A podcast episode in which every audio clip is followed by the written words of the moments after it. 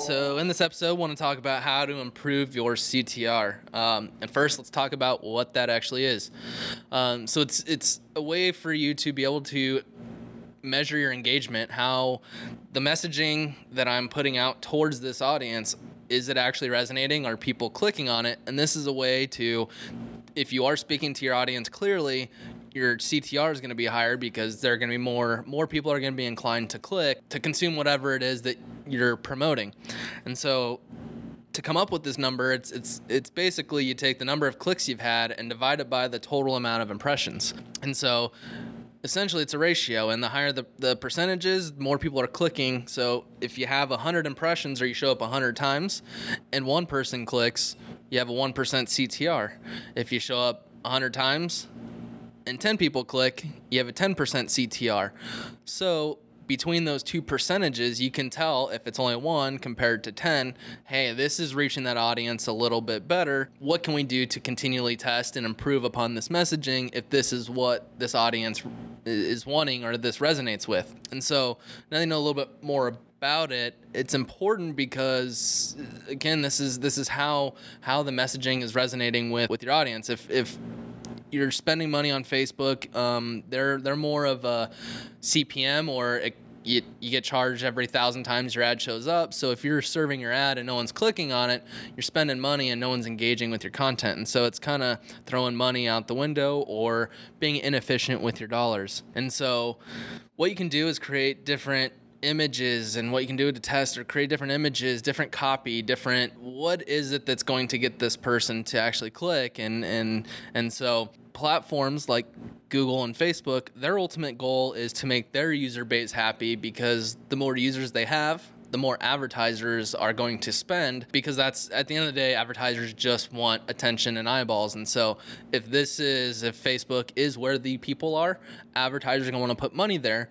But if facebook is delivering uh, not so great content and people are leaving the user base is going to go down which essentially advertisers leave meaning they're they're losing revenue. And so Google and Facebook, they actually help you out and, and give you a little discount on these clicks. Or if you are delivering something that people are loving and people are engaging with and the user base likes it, they'll actually make those CPMs or cost per click a little bit cheaper and give you a discount, which will greatly impact your bottom line and the cost per sale or cost per lead, whatever it is. Because they know that if, if they're serving good content to these users, people will just stay. And so it's a great way to, one, get a feel for what's what your audience is engaging with from a copy and creative standpoint, but two, from a financial standpoint, it, it's always better to get cheaper cost per clicks or to show your brand at a cheaper rate. And so, kind of want to go over different ways on which that on ways that you can improve your CTR. And as I mentioned quite a few times, it's all about the messaging. And so, let's talk about Google for a little bit. It's it's splitting keywords into a smaller subset of groups. And so, take a plumber for example. If you can have all these different keywords, plumber,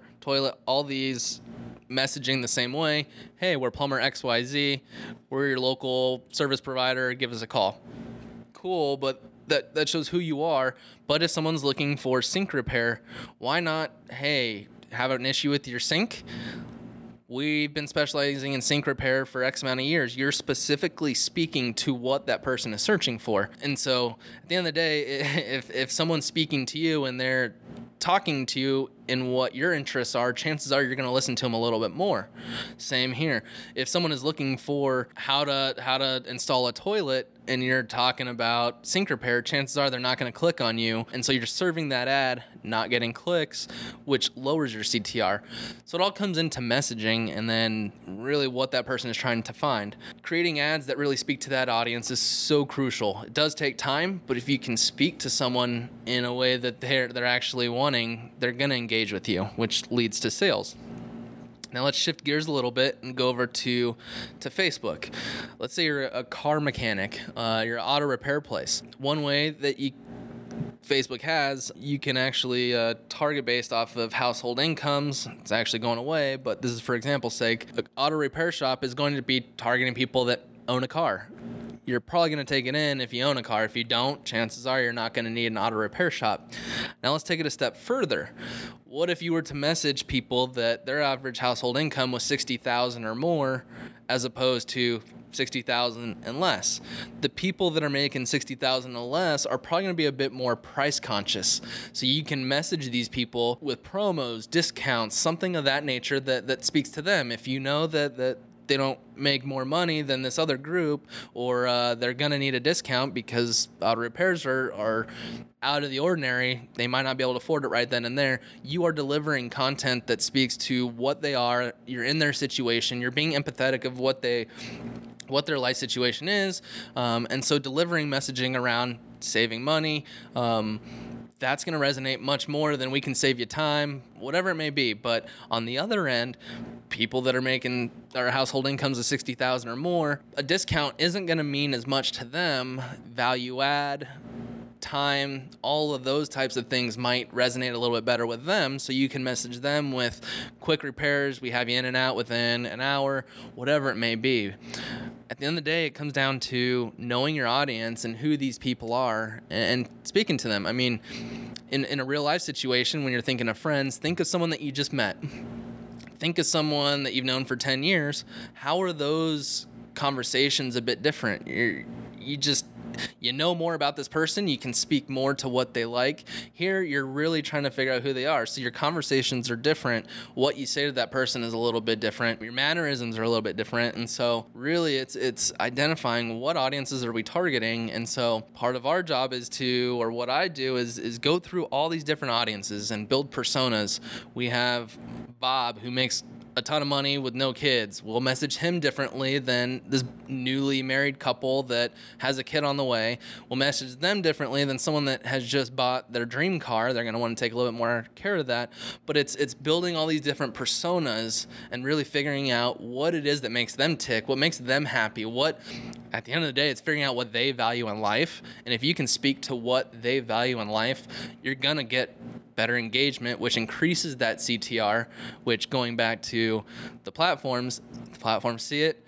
Ultimately, you're going to have cheaper costs, cheaper cost per clicks, and, and whatnot. And so ultimately, one, you're creating an awesome relationship with that user because they can see that you're messaging them or, or, even if they don't know it or know that you're doing it subconsciously wow this person gets me. People love to feel that connection that that human connection and so they really feel that and so they'll be more inclined to engage with your brand. And two it's just it's just good. It's it's it's why not take the time to really speak to your audience? And so from a financial standpoint it helps your bottom line and and get more with the same amount of budget. Once you max that out you can then expand Um, but ultimately, being mindful of the CTR is super crucial because it, it really guides is what we're doing, is what we're producing in line with what this audience likes. If not, what other content, what other way can we speak? And this is this is what I love, and it's kind of like a mystery type thing where, all right, that didn't work. What else can we say? That didn't work. What else can we say? Okay, that worked. What else can we say on top of that that's going to help? Okay, that didn't work.